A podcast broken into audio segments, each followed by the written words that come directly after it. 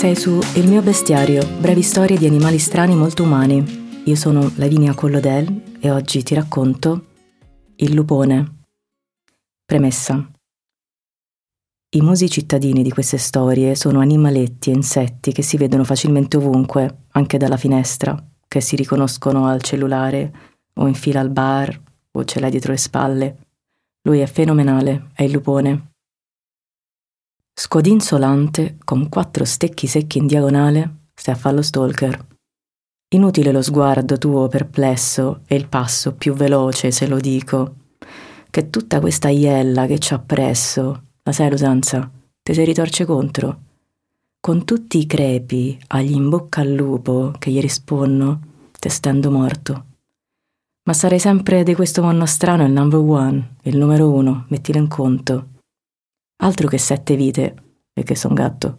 Con tutti gli spergiuri che c'è figli, ce n'è più che infinite.